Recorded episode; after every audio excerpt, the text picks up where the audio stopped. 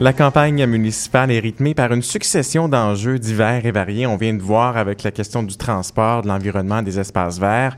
Les enjeux priorisés euh, sont bien souvent ceux qui intéressent au premier plan les populations les plus susceptibles de voter, bien sûr. Euh, parmi les publics qui se déplacent moins aux unes, par contre, il y a les itinérants. Euh, le réseau d'aide aux personnes seules et itinérantes de Montréal, le RAPSIM, nous informe que le phénomène a augmenté ces dernières années. Les visages de euh, l'itinérance sont de plus en plus Les besoins ont évolué aussi.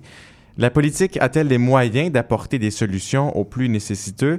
Quelle est la place de cet enjeu dans la campagne municipale? Loïc Bully s'est intéressé à cette question et nous propose un reportage sur le sujet.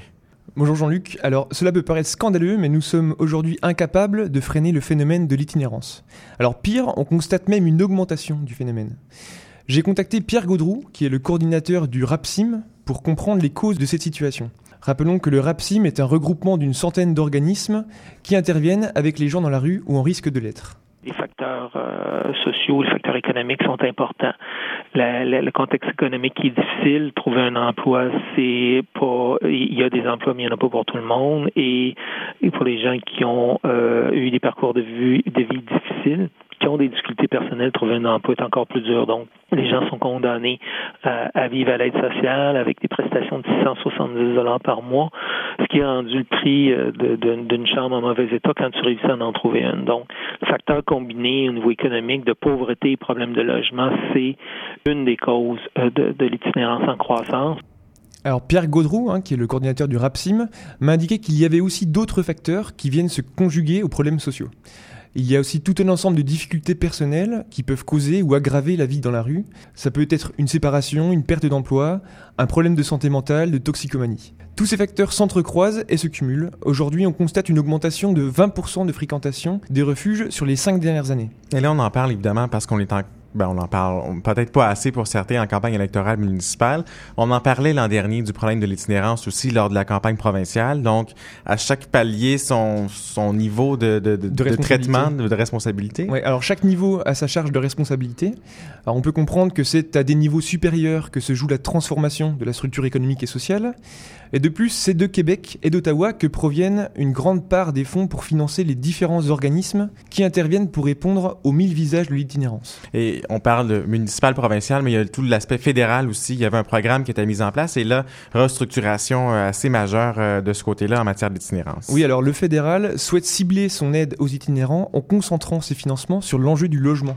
D'ailleurs, il se tenait hier une conférence de presse à Hochelaga qui rassemblait élus et organismes pour alerter des conséquences très malheureuses de cette volonté du fédéral de mettre tous les œufs dans le même panier. Alors tous les acteurs étaient unanimes pour dire qu'un toit seulement, ça ne suffit pas pour venir en aide aux itinérants, qui ont aussi d'autres besoins tout aussi nécessaires à prendre en compte. Donc les candidats, les élus euh, sur place, tout le monde s'entend sur euh, le problème ne se règle pas avec une seule solution très pointue comme celle-là. Mais là, on se pose la question, c'est quoi la marge de manœuvre au niveau municipal pour répondre au problème? Alors j'ai justement posé la question au maire actuel de l'arrondissement, M. Ménard, qui nous explique dans quelle direction son administration a travaillé ces dernières années.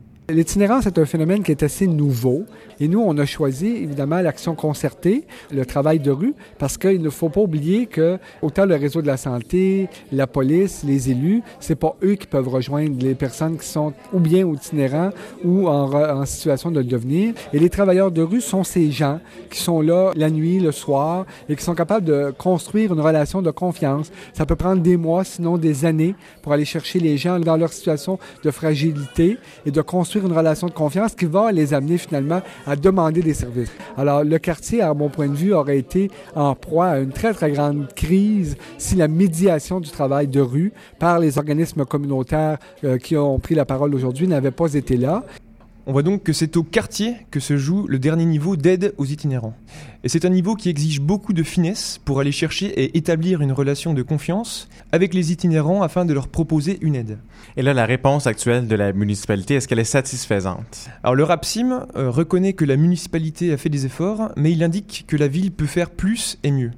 Pierre Gaudroux nous explique ce qu'il attend des candidats à la mairie dans la cour de ce qui est possible de faire à la ville, nous, ce qu'on demande aux, candidats à la mairie, c'est de s'assurer qu'il y ait davantage de logement social et particulièrement de sauvegarder les maisons de chambre en favorisant leur transformation en logement social.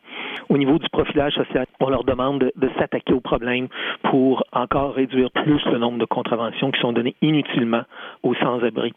Il y a un autre rôle qui est très important, qui était bien joué par la Ville de Montréal, mais qui doit être encore mené de façon plus solide, c'est de demander au, fédéral et au gouvernement du Québec d'accroître leurs investissements dans des réponses au niveau de, la lutte à l'itinérance et à Québec, de s'assurer qu'il y ait une politique en itinérance qui soit adoptée. La Ville l'a joué, elle doit continuer à jouer ce rôle-là, d'exiger que Québec intervienne dans ce niveau-là.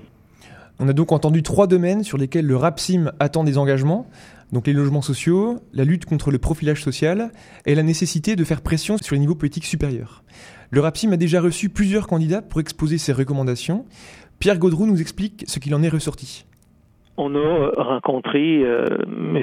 Kader euh, Côté et Bergeron et on rencontre la semaine prochaine Mme Joly parce que tous les quatre, soit au moment de l'annonce de leur candidature ou, assez rapidement, ont parlé de la question de l'itinérance, mais euh, ça demeure présentement assez général. Euh, exemple, à s'assurer d'avoir du gouvernement du Québec les moyens pour lutter contre l'itinérance. Oui, on veut bien, on le demande, mais ça veut dire quoi en termes d'argent pour le logement social? Ça veut dire quoi en termes d'argent pour des programmes de réinsertion? Quel genre de mesures vont être mises de l'avant. Ils sont pas, euh, je, ne l'utilise pas de façon négative. Il y a un intérêt, il y a une préoccupation euh, importante de la part des trois. Mais on n'est pas dans des mesures aussi précises, mettons, qu'il y en a au niveau du transport, par exemple, des principaux candidats.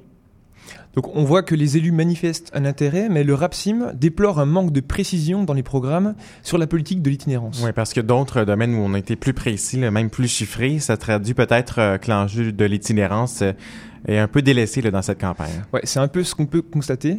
J'ai tout de même contacté les trois candidats qui proposent un maire d'arrondissement dans le quartier d'Hochelaga-Maisonneuve pour leur demander dans quelle mesure ils se distinguaient des autres candidats sur l'enjeu de l'itinérance. Premièrement, parce que à Projet Montréal, avec Richard Bergeron, on s'attaque de front au problème de pauvreté et d'itinérance. C'est écrit noir sur blanc dans notre programme. De plus, on est conscient à Projet Montréal que la société est perdante à chaque fois qu'un citoyen vit dans misère, alors qu'il pourrait s'épanouir, pleinement. Alors, nous, on sait que Montréal est gagnant à chaque fois que un citoyen s'épanouit et c'est pour ça qu'il faut sortir les gens de la misère et de l'itinérance. Donc on écoutait Pierre Lessard-Blesse, qui est candidat à la mairie d'arrondissement de Mercier Chaga Maisonneuve, pour l'équipe de Projet Montréal, dirigée par Richard Bergeon. On écoute maintenant Réal Ménard, qui est l'actuel maire de l'arrondissement, et qui se présente à nouveau pour ce poste sous la bannière de la Coalition Montréal, orchestrée par Marcel Côté. Comme maire, comme élu, moi je suis élu depuis 20 ans dans ce quartier-là, j'ai toujours été extrêmement sensible, extrêmement, je dirais, connaissant de ce que font les groupes communautaires. Mon administration, présentement, a toujours été très en lien. Alors nous, on croit qu'ils ont un rôle pour une intervention communautaire. Et encore une fois, je n'imagine pas ce quartier-là, Hochelaga Maisonneuve, merci Hochelaga Maisonneuve, mais là on parle plus d'Hochelaga Maisonneuve, qui se transforme, où on vit la mixité. Hein. Il y a des gens qui choisissent notre quartier, il y a des gens qui y sont, puis il y a des gens qui y sont avec des tout le monde doit apprendre à cohabiter. Et mon administration a toujours été extrêmement sensible, euh, a toujours été très soutenant des groupes communautaires et nous allons continuer de le faire. J'ai aussi essayé de contacter l'équipe de Denis Coder, mais je n'ai pas pu avoir euh, quelqu'un pour avoir une entrevue. Alors pour terminer, rappelons que vendredi 18 octobre prochain se tiendra la 24e nuit des sans-abri. Il s'agit d'un mouvement de solidarité qui se tiendra dans plus de 20 villes du Québec pour sensibiliser la population à la réalité des personnes sans abri on pourra y trouver du contenu festif, ludique et éducatif sur le phénomène de l'itinérance. Ce sera aussi un moment pour sensibiliser le public et passer un message politique. Peut-être que ce sera aussi l'occasion de pousser les candidats à la mairie à préciser le contenu de leurs engagements pour lutter contre le phénomène de l'itinérance. Alors, le 18 octobre prochain, toute la soirée à partir de 16h30. Loïc Bully, merci beaucoup. Merci Jean-Luc.